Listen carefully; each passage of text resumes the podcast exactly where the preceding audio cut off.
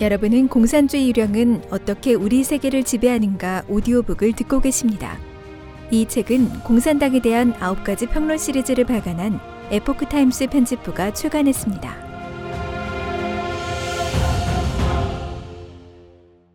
2. 여권 운동의 결과 가정 파괴, 인륜 훼손, 성별 혼란 오늘날 페미니즘은 이미 사회 전반에 널리 퍼져 있다.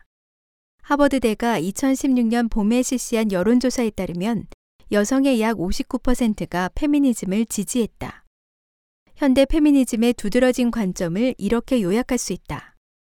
남성과 여성 사이에는 생식기관의 생리적 차이가 있을 뿐 여타 육체적, 심리적 차이는 없다. 그런데도 여전히 존재하는 남녀 간의 행동과 성격 차이는 전적으로 사회적 문화적 요인이 조성한 것이다. 따라서 이런 불평등 현상은 모두 여성에 대한 차별과 억압이다. 예를 들어 대기업 임원, 엘리트 대학의 정상급 학자, 정부의 고위 관료 중에는 남성이 여성보다 훨씬 더 많다. 페미니스트들은 이것이 주로 성차별에 의한 것이라고 믿는다. 사실 공정한 평가는 업무 능력, 근무 시간, 근무 태도 등을 비교해서 한다. 이 같은 고위직은 종종 주말과 저녁을 희생하거나 갑작스러운 긴급회의, 빈번한 출장 등 장기적이고 강도 높은 초과 근무가 필요하다. 여성들은 흔히 출산 휴가 기간에는 회사를 쉰다. 또 남성들은 강인함이 요구되는 고위직이 적성에 맞는 경향이 있는 반면 여성들은 친절하고 온화한 경향이 있다. 이러한 요소들로 인해 소수의 여성만이 높은 지위에 오르게 된다. 페미니스트들은 이 모든 것이 사회관념이 여성들에게 강요하는 불평등이라고 생각하고 여성은 성품이 온화해야 하고 자녀와 가정을 보살펴야 한다는 관념에 반대하며 정부가 영유아 보육과 교육을 전담하는 공공 서비스를 제공해야 한다고 생각한다. 현대 페미니즘은 남성과 여성 사이에 자연스러운 생리적 심리적 차이에 근거한 남녀 불평등에 대한 어떤 해명도 용납하지 않는다. 즉, 잘못을 모두 사회적 원인과 전통적 도덕관념으로 돌려야 유일한 진리이며 정치적 올바름에 부합한다고 생각한다. 2005년 로렌스 서머스 하버드대 총장은 학술회의에서 최상위 대학의 과학과 수학 분야에서 왜 여성 교수 비율이 남성보다 낮은지에 대해 발언했다. 그는 이 직책을 수행하기 위해서는 주당 80시간에 달하는 근무 시간과 예측할 수 없는 일정이 필요할 뿐만 아니라 고급 수학과 과학 분야에서 남성과 여성의 능력에는 차이가 있을 수 있다고 설명했다. 페미니스트 단체 NOW는 그를 성차별적이라고 비난하며 해임을 요구했다. 언론의 집중 공격을 받은 그는 공개 사과를 해야 했다. 그리고 그는 하버드대 교수진의 성별 다양성을 제고하기 위해 5천만 달러를 배정하기로 했다. 1980년 사이언스지는 중학생 수학 추리 능력 평가에서 남학생이 여학생보다 점수가 더 높다는 연구 결과를 발표했다. 이어서 실시한 연구에서는 남학생의 수학 천재 비율이 더 높다는 결과가 나왔다. 또 SAT, 미국 대학 수학 능력 시험 수학 시험 점수를 비교한 연구에서 남학생이 여학생보다 600점 이상 받을 가능성이 4배 높았고 700점을 상회할 가능성은 13배 높았다.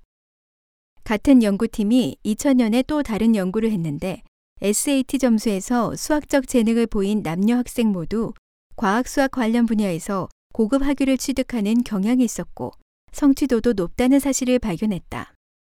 로렌스 서머스의 주장은 자료에 의해 과학적으로 입증된다.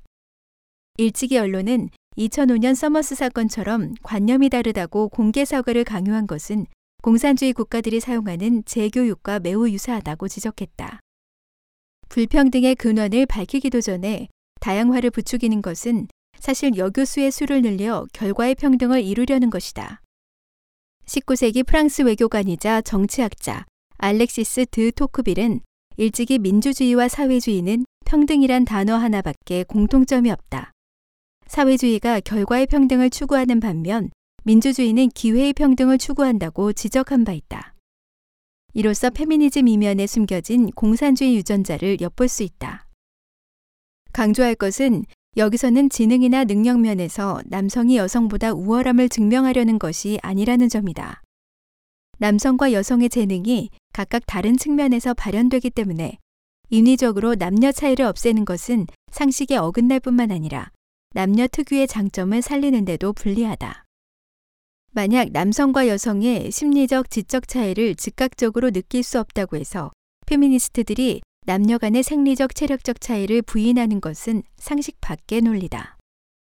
동서양의 전통적인 관념은 남성이 보호자 역할을 맡고 소방관이 남성일색인 현상을 정상으로 여긴다.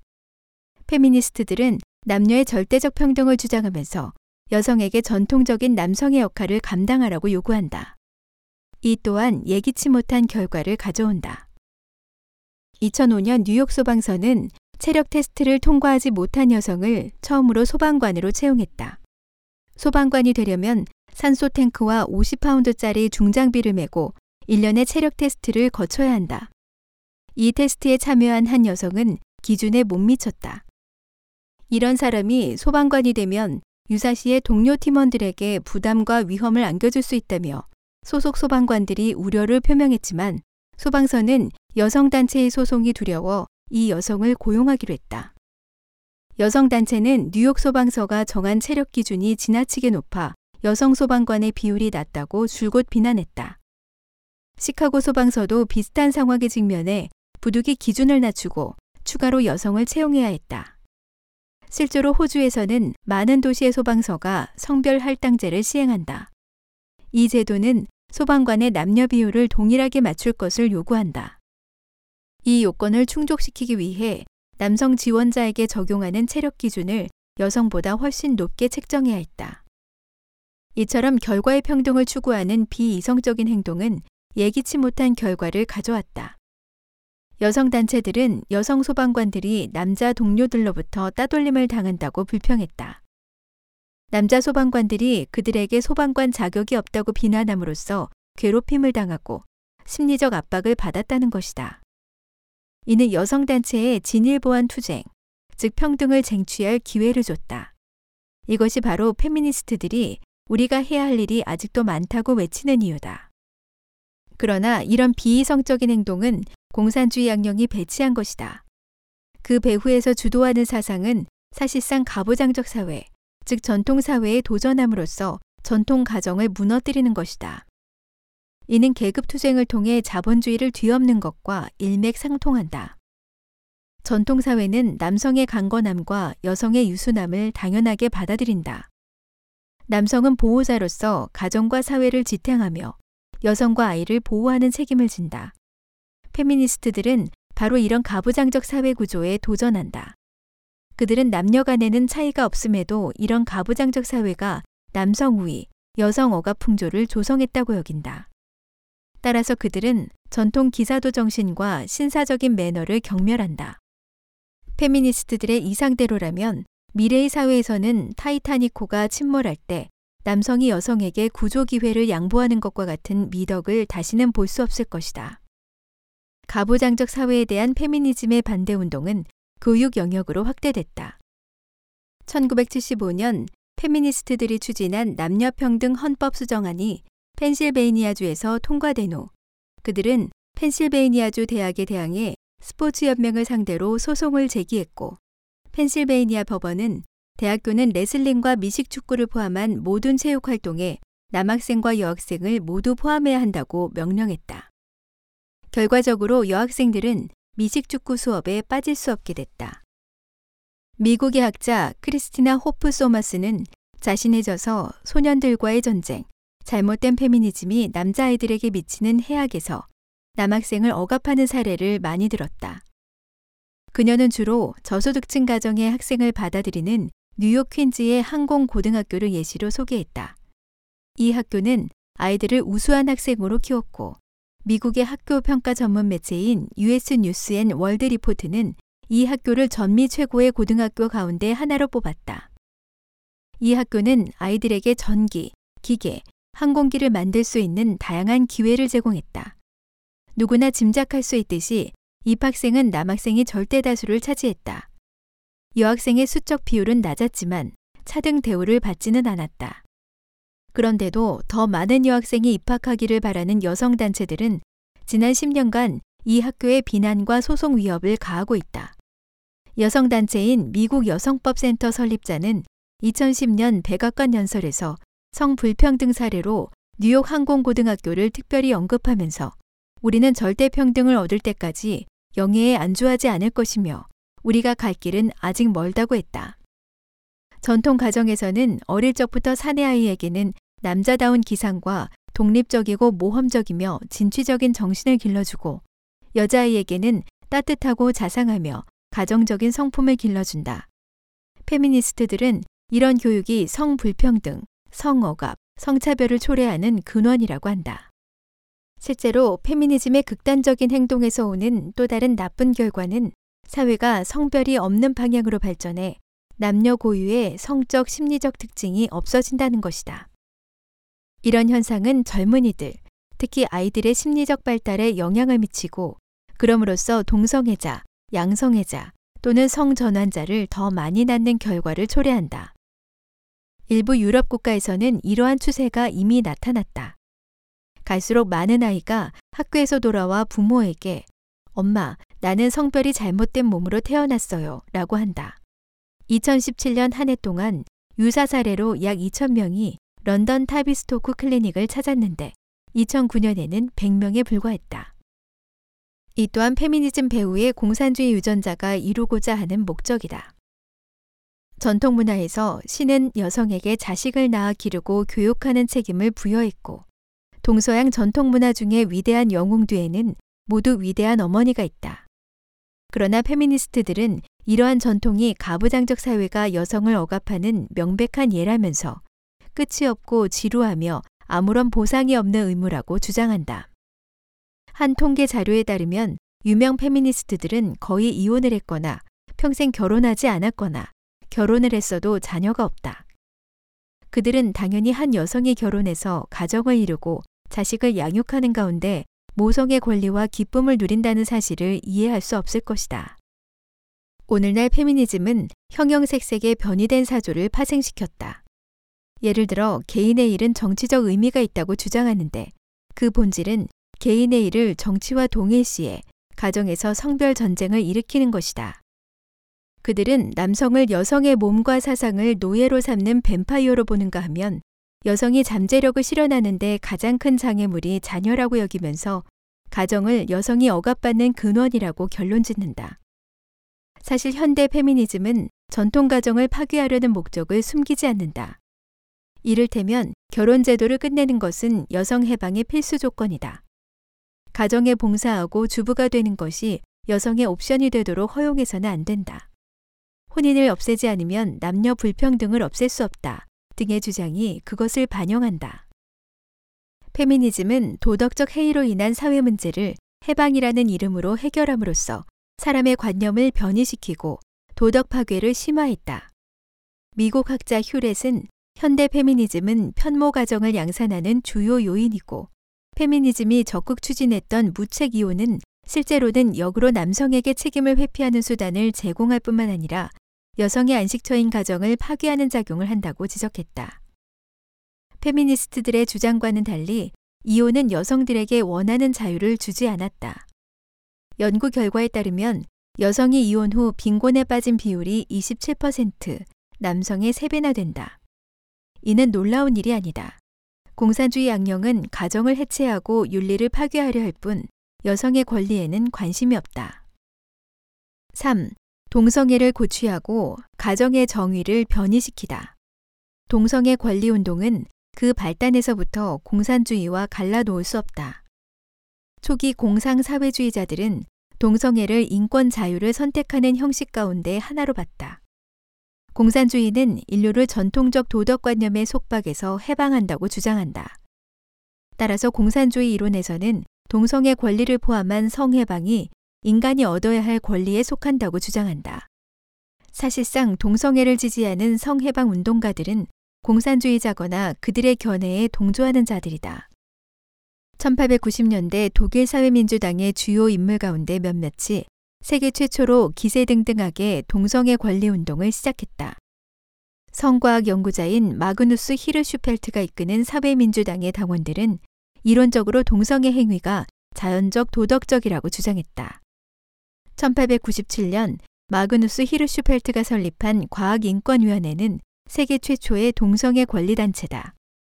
1895년 영국 작가 오스카 와일드가 남성 간 성관계를 맺은 혐의로 기소됐다. 독일 사회민주당은 당시 와일드의 동성애 행위를 지지하는 유일한 정당이었다. 사회민주당 지도자인 베른슈타인은 남성 간 동성 성행위를 금지하는 법률을 폐지할 것을 주장했다. 가장 급진적인 성해방 운동 사례 중 하나는 러시아 10월 혁명 이후의 상황에서 나왔다. 이 운동을 통해 남성 간 동성애를 금지하는 법률이 폐지됐고, 당시 동성애자 운동가들은 소련을 동성애 분야에서 가장 진보적인 국가로 여겼다. 세계 최초로 동성 결혼을 인정한 헌법은 1997년 남아프리카 공화국의 아프리카 민족회의가 정권을 장악한 후 제정됐다. 아프리카 민족회의는 사회당 인터내셔널의 구성원으로 사회주의 정당에 속한다. 동성애 권리를 지지하는 것은 그들의 일관된 정책이다. 현대 미국 동성애 운동 중 최초의 동성애 권리 단체는 독일 이민자 헨리 거버가 과학인권위원회의 자극을 받아 1924년에 시카고에서 설립한 인권학회다. 그러나 이 조직은 결성된 지 몇 달 만에 구성원들이 경찰에 체포되면서 해체됐다. 1950년에 이르러 미국에서 처음으로 영향력 있는 동성애 조직이 결성됐는데 바로 메터신 협회다. 미국의 공산주의자 해리 헤이가 주도해 로스앤젤레스에서 설립한 이 조직은 다른 지역으로 확대됐고 간행물도 발간했다.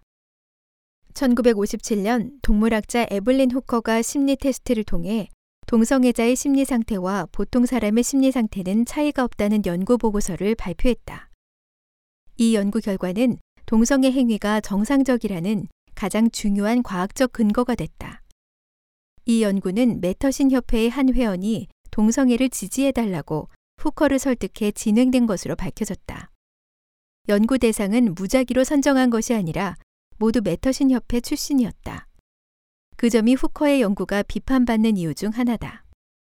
1960년대에는 성해방과 히피 운동이 사람들의 전통적 관념에 충격을 주면서 동성애 권리 운동이 점차 공론화됐다. 여성 인권 단체 전국 여성 연합은 동성애 권리를 지지한 최초의 대규모 조직이다. 1974년 미국 정신의학협회는 후커의 연구 보고서를 가장 중요한 근거로 삼아 동성애를 심리적 질병으로 간주하지 않기로 했다.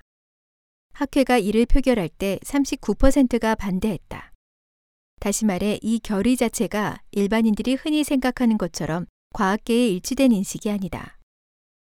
후커와 그 후속 연구자들은 이른바 적응성 테스트 결과를 인용해 동성애자의 심리 상태를 가늠하는 기준으로 삼았다.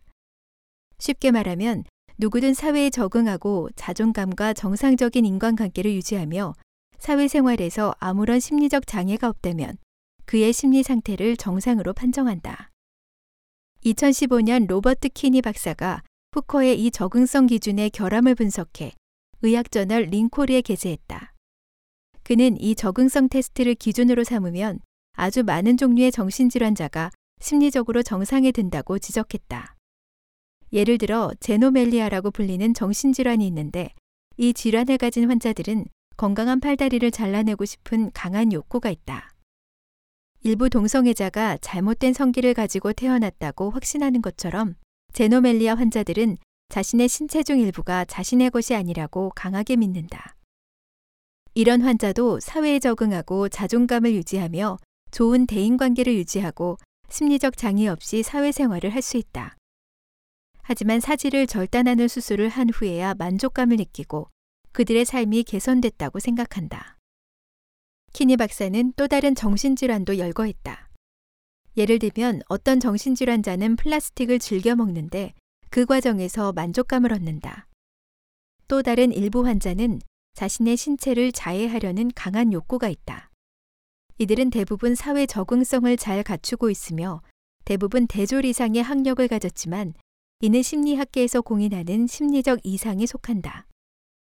키니 박사는 적응성 테스트를 기준으로 심리 상태의 이상 유무를 판단하는 것은 사실상 논리적인 순환 논증이라고 지적했다. 많은 연구 결과가 동성애자가 일반인보다 에이즈에 걸리거나 자살하거나 마약을 복용할 확률이 월등히 높다는 사실을 증명했다. 동성 결혼이 일찍이 합법화된 국가에서도 마찬가지다. 남성 동성애자들의 에이즈 매독 발병률은 정상인 집단의 38에서 109배에 달한다. 에이즈 치료가 획기적으로 진전되기 전인 1990년대에는 동성애자들의 평균 수명이 전체 인구의 그것보다 8에서 20년이나 짧았다. 이러한 사실은 일부 사람들이 선동하는 것처럼 동성애가 건전하고 정상적이지 않음을 보여준다.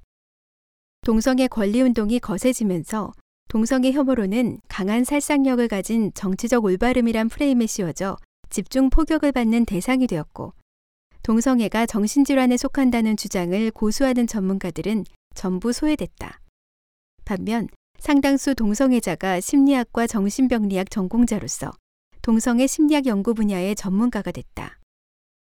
동성애를 정상적인 행위로 보는 논리를 뒷받침하기 위해 오늘날 널리 인용되는 과학적 증거는 성적 성향에 대한 적절한 치료 반응에 관한 테스크포스 보고서다.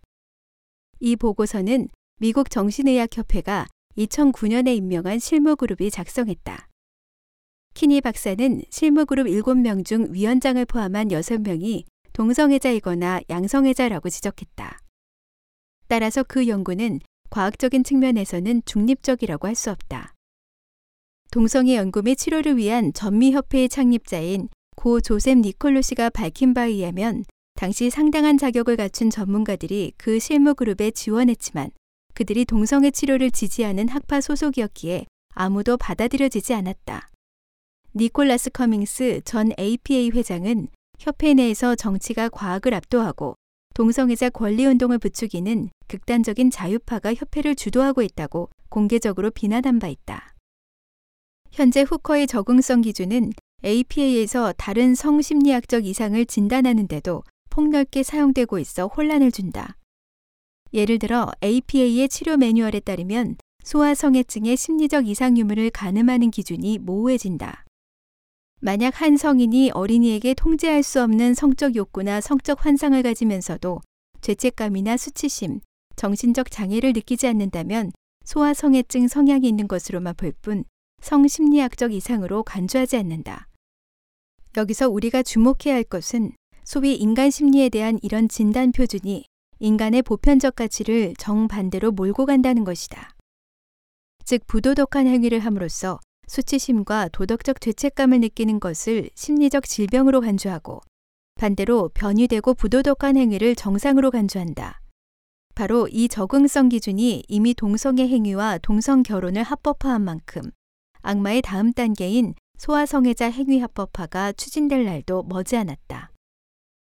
미국 공산당원이자 트로츠키주의자인 데이비드 토르스타드가 북미 소아성애 단체인 북미 남성 소년 사랑 협회 남블라를 설립했다. 남블라의 또 다른 소아성애 추종자이자 미국의 동성애 권리 운동의 선구자인 앨런 긴즈버그는 공산주의 동조자이자 카스트로 추종자다. 또 다른 주요 소아성애 단체인 CSC는 독일 공산주의자이자 성해방의 원조인 빌헬름 라이히의 제자가 1971년 미국 캘리포니아에서 설립했다. 판도라의 상자는 오래전에 열렸다. 오늘날 심리학의 적응성 기준에 따르면 유토피아 사회주의 시조 푸리에가 부추긴 다양한 변태적 성자유, 즉 근친상간, 집단결혼, 수간 등을 모두 정상적인 심리 상태로 간주할 수 있다. 신이 정한 한 남자와 한 여자로 이루어지는 정상적인 부부 개념에 이미 동성 부부를 포함할 정도로 결혼관이 왜곡됐다. 그렇다면 다음에는 근친상간은 물론 인간과 짐승 간의 결혼도 합법화될 수 있다. 인간을 도덕적 기준이 없는 짐승과 동일시하는 것은 바로 악령이 인류를 해멸하는 수단이다. 동성애 운동, 성해방, 페미니즘 등이 함께 얽혀서 전통적인 성도덕과 가정관념을 철저히 뒤엎었고 신이 인간에게 규정한 전통 혼인과 가정을 송두리째 흔들었다. 강조할 것은 동성애를 차별하지 말자는 주장이 아무리 선한 소망에서 비롯됐다 할지라도 악령은 인간의 그 선량함을 이용해 사람을 속이고 인간을 회멸하는 목적을 실현한다는 점이다. 이는 인간이 신의 가르침을 잊었기 때문이다. 신은 자신의 형상을 본떠서 남자와 여자를 만들고 인간의 도덕 규범을 규정했다. 만약 인간이 신을 배신하고 악마를 따라 욕망을 방종하면 그래서 자신을 변이시켜 남자가 남자 아니고 여자도 여자 아니게 만듦으로써 신이 규정한 도덕적 규범을 포기한다면 결국 최후에는 신에게서 버림받고 영원히 되돌아갈 수 없는 나락으로 떨어질 것이다. 잘못된 길에 들어서 벼랑 끝으로 달려가는 사람에게 우리는 당신의 선택을 존중한다고 고무하는 것은 선량한 마음에서 비롯됐다 할지라도 결과는 상대방을 더 위험한 경지로 몰고 간다. 진정한 선량함은 잘못 이끌려간 사람들에게 옳고 그름을 구분하게 하고 바른 선택을 하게 해 파멸을 피할 수 있도록 돕는 것이다. 4. 이혼권과 낙태권을 고취하다. 1969년 이전까지만 해도 미국 각주의 이혼법은 종교적 전통을 바탕으로 한 타당한 이혼 사유를 제출해야 했다. 1960년대 이르러 프랑크푸르트 학파가 주도한 반전통 조류가 전통 혼인관념을 급속히 타락시켰다.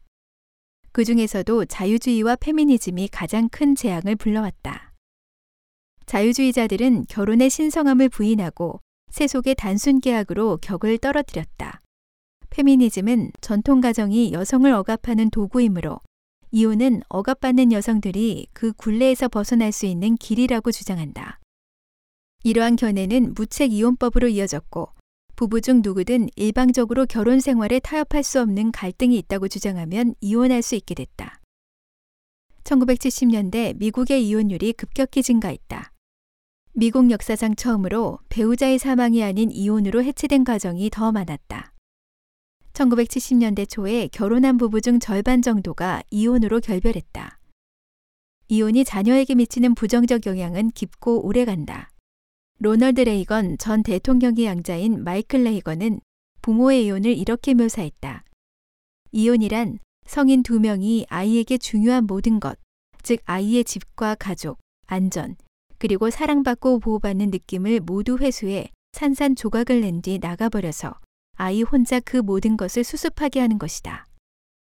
낙태권을 추진하는 것은 공산주의 양령이 인류를 회멸하는 또 하나의 수단이다.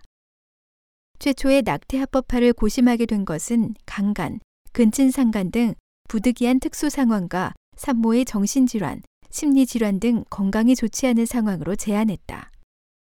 성해방 운동 지지자들은 섹스를 부부간으로 제한할 필요가 없다고 여겼다. 하지만 원치 않은 임신은 이러한 생활 방식의 가장 큰 장애가 됐다. 피임은 실패할 수 있으므로 낙태 합법화를 피임 실패의 보완 수단으로 추진했다. 1994년 카이로에서 열린 국제인구개발회의에서 인간이 갖는 출산의 권리를 확대 해석해 인간은 만족스럽고 안전한 성생활을 할 권리가 있기 때문에 낙태할 권리도 있다고 주장했다. 또한 페미니스트들은 내 몸, 내 권리를 내세워 여성은 태아를 낳을 것인지 죽일 것인지 스스로 결정할 권리가 있다고 주장했다. 이렇게 낙태는 부득이한 선택으로 출발해 태아의 생명을 마음대로 뺏을 수 있는 단계에 이르렀다. 악령은 인간의 욕망을 방종하는 동시에 여성의 권리와 성해방을 이용해 태아 학살을 조장함으로써 사람들에게 엄청난 범죄를 저지르게 하고 생명을 신성시하는 전통관념을 짓밟게 했다. 5. 복지제도를 내세워 한부모 가정을 장려하다. 1965년에 미국에서 출생한 신생아 가운데 미혼모가 낳은 아이는 5%에 불과했다. 그 당시 아이들에게는 부모와 함께 사는 것이 당연한 일이었다. 그러나 2010년대에는 미혼모 출산율이 전체의 40%를 차지했다. 1965년에 330만 가구였던 한부모 가정이 2012년에는 1,300만 가구로 급증했다. 일부 친부는 동거를 하거나 결혼을 해서 자녀와 함께 살았지만 미혼모가 낳은 아이 대다수는 아버지가 없는 가정에서 자랐다. 아버지는 어머니와 상호보완적인 역할을 한다. 아버지는 아들에게 모델이 돼 사내 대장부가 되는 법을 알게 하고 딸에게는 여성으로서 받아야 할 존중을 느끼게 한다. 연구 결과에 따르면 아버지 없이 자란 청소년은 여러 가지 부정적인 행동 양상을 보였다. 자신감 부족, 무단결석, 중퇴, 너무 이른 성생활, 음란, 소녀 임신, 폭력 조직 가입, 수감, 마약 복용, 떠돌이 생활, 성학대 등이 포함된다. 싱크탱크 브루킹스 연구소는 청소년들의 빈곤 퇴치를 위한 3대 요건을 정리했다. 고등학교를 졸업할 것, 풀타임 일자리를 찾을 것, 21세 이전에 결혼하거나 아이를 낳지 말 것 등이다. 이들의 연구에 따르면 이 세 가지만 충족해도 75%는 중산층이 됐고 빈곤 상태에 머무는 비율은 2%에 불과했다. 다시 말해 조기 결혼과 혼외 출산을 피하고 교육을 받고 취업을 하는 것은 책임감 있는 성인이 되고 나아가 건강하고 생산적인 삶으로 들어서는 가장 확실한 길이다. 현재 미혼모는 정부의 복지에 의존해야 하는 상황이다. 미국 헤리티지 재단 보고서는 상세한 통계 수치를 통해 페미니스트들이 강하게 추진하는 복지 정책이 도리어 미혼모 가정을 양산하고 심지어 정상적인 가정을 징벌, 즉 결혼을 하면 동거하는 경우보다 복지 혜택은 적고 세금은 더 많이 내게 하는 등의 불이익을 주고 정부가 아버지를 대신하게 한다는 것을 보여줬다. 빈곤 가정을 돕는다는 명목을 내세운 복지제도는 도리어 한부모 가정을 지속적으로 늘렸다. 그리고 한부모 가정에서 자란 아이는 더 쉽게 빈곤에 빠지고 복지에 더욱 의존하게 된다. 이 악순환은 공산주의 양령의 또 다른 목표와 맞물린다. 즉 고세율 고복지를 통해 인간의 삶을 전면적으로 통제하는 것이다. 6. 변이된 문화를 고취하다. 월스트리트 저널은 미국 통계국 자료를 인용해 2000년도에는 25세에서 34세 사이의 미국인 가운데 기혼자 비율이 55%, 미혼자 비율이 34%였지만 2015년에는 각각 40%와 53%로 뒤바뀌었다고 보도했다. 미국의 젊은이들이 결혼을 멀리하는 이유는 명백하다. 오늘날 문화에서는 성과 결혼이 완전히 분리돼 있는데 젊은이들이 왜 굳이 결혼을 하려고 하겠는가? 변이된 관념이 판을 치는 요즘, 후겁, 연인 사이가 아니면서도 필요할 때 만나 즐기는 행위가 유행하고 있다. 이런 성행위는 애정과 관련이 없을 뿐만 아니라 책임도 없다. 가장 무서운 것은 문화가 변이됨으로써 성적 정체성이 다양해졌다는 점이다. 페이스북은 현재 사용자에게 성적 정체성 60여 가지를 제공하고 있다. 만약 젊은이들이 자신의 성별이 모호하다면 결혼을 어떻게 생각할까? 공산주의 양령은 법률에서부터 사회 관념에 이르기까지 신이 설정한 혼인을 재정의했다. 동성애를 비롯한 온갖 더러운 성행위를 뜻하는 영어 단어는 원래 소돔이었다. 이는 성경에서 유래한 단어로 신의 분노로 멸망한 음란한 도시 소돔을 가리킨다.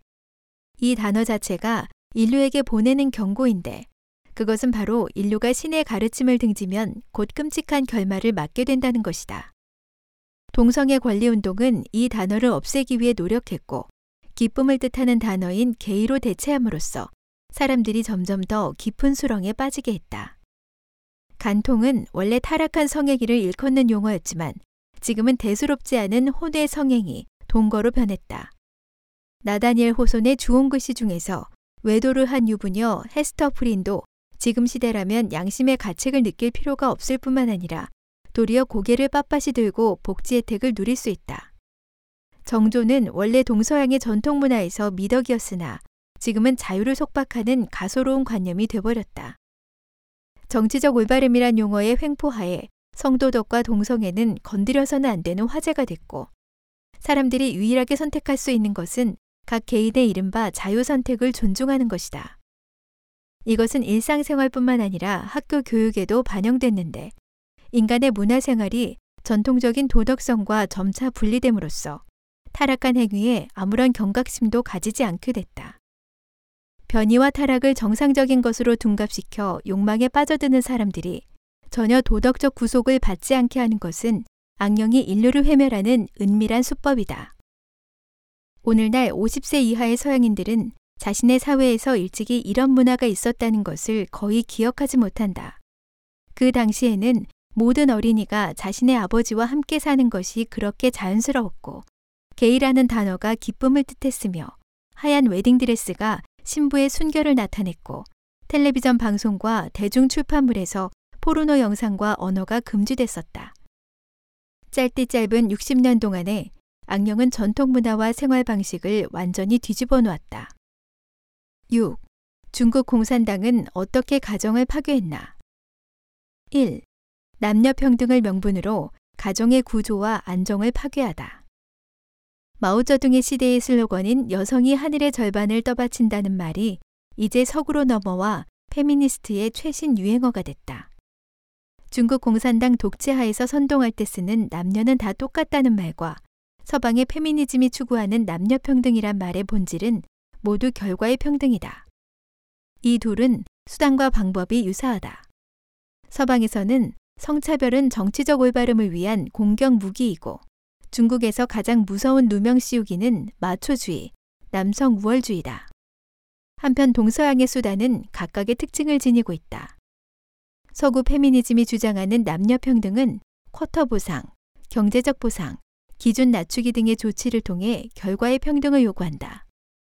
중국 공산당이 여성이 하늘의 절반을 떠받친다고 한 것은 남자가 할 수 있는 것은 여자도 할 수 있어야 하고 기준을 낮춰서는 안 된다는 뜻이다.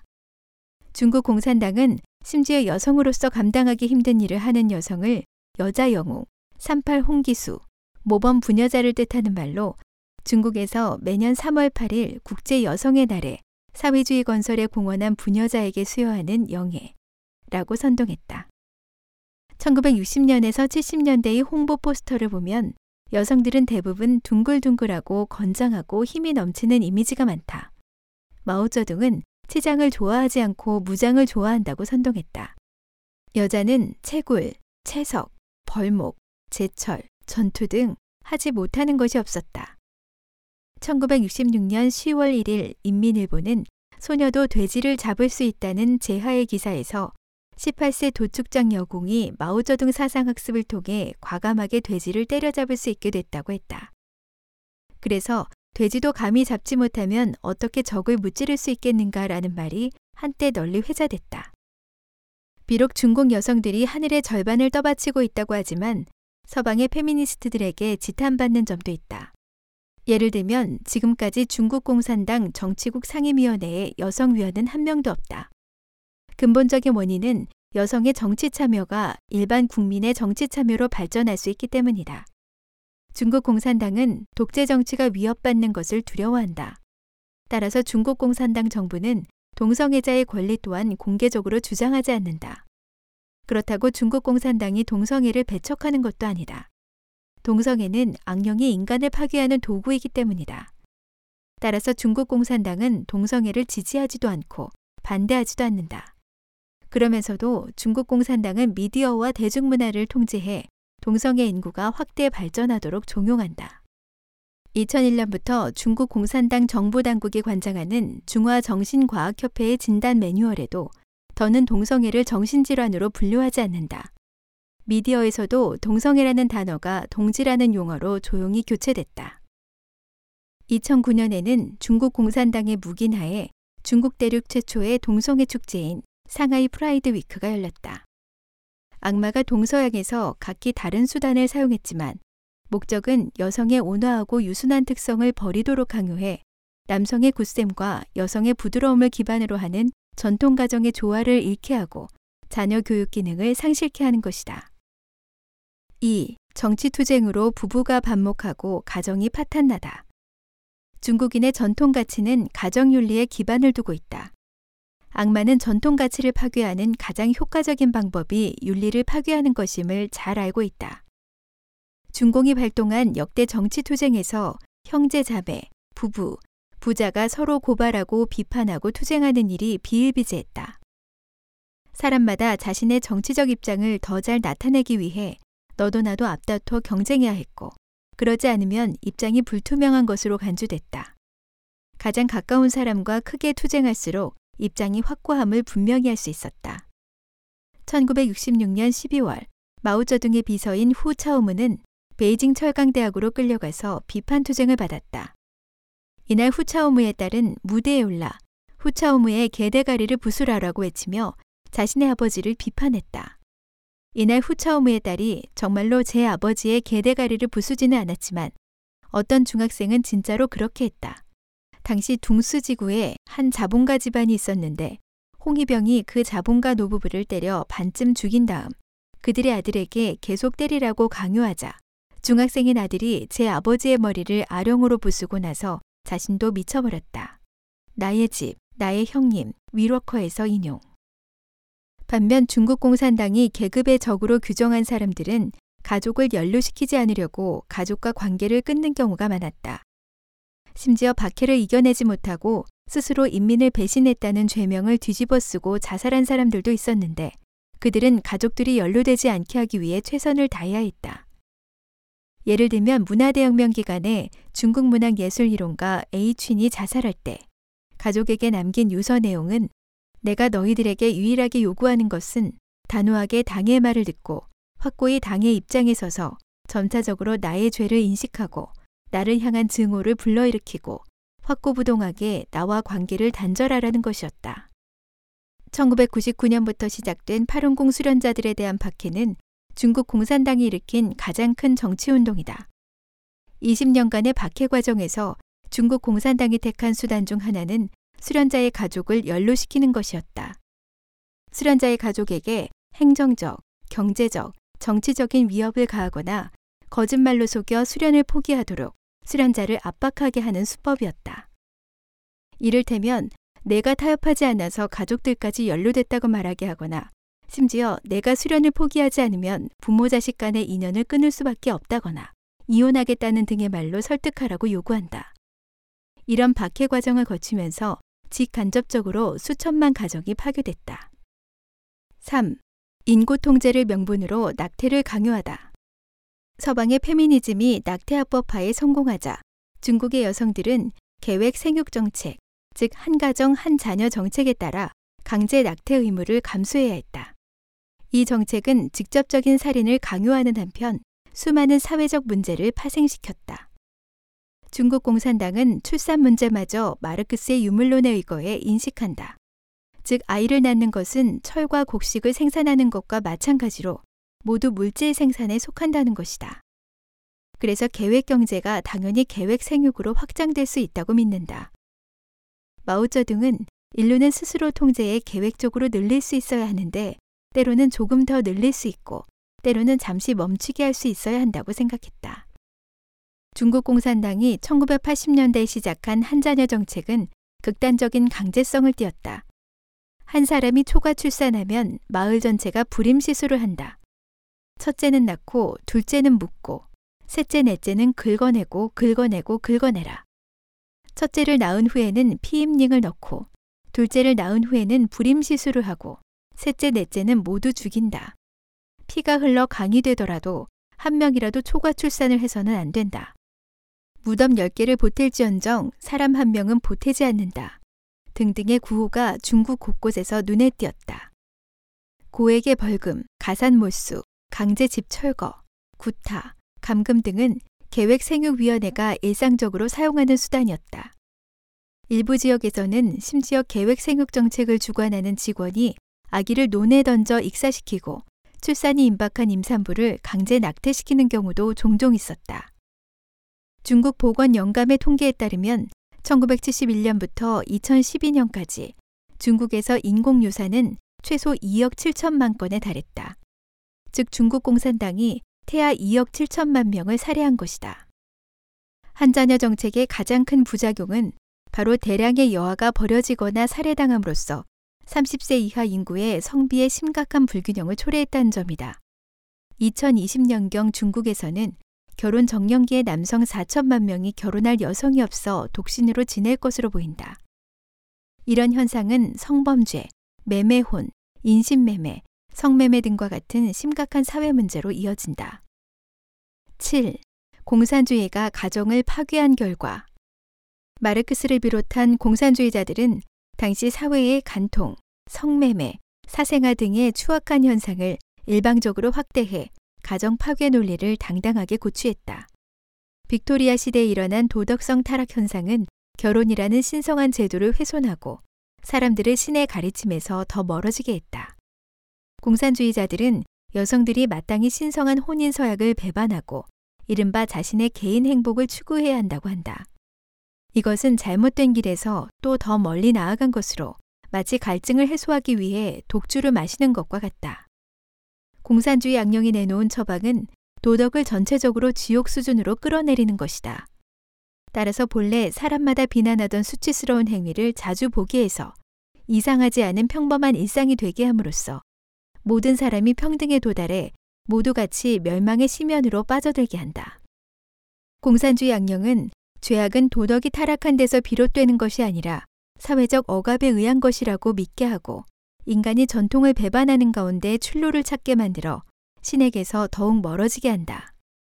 악령이 주장하는 여성의 권리, 동성애, 성해방은 자유와 해방이라는 아름다운 단어를 사용하지만 궁극적으로 초래하는 결과는 여성의 존엄이 폄하되고 남성의 책임이 포기되고 가정의 신성함이 짓밟히고 양성 사이의 도덕이 변이되고 어린아이의 미래가 파괴되는 것이다. 따라서 최후에 웃는 것은 도리어 악령이다.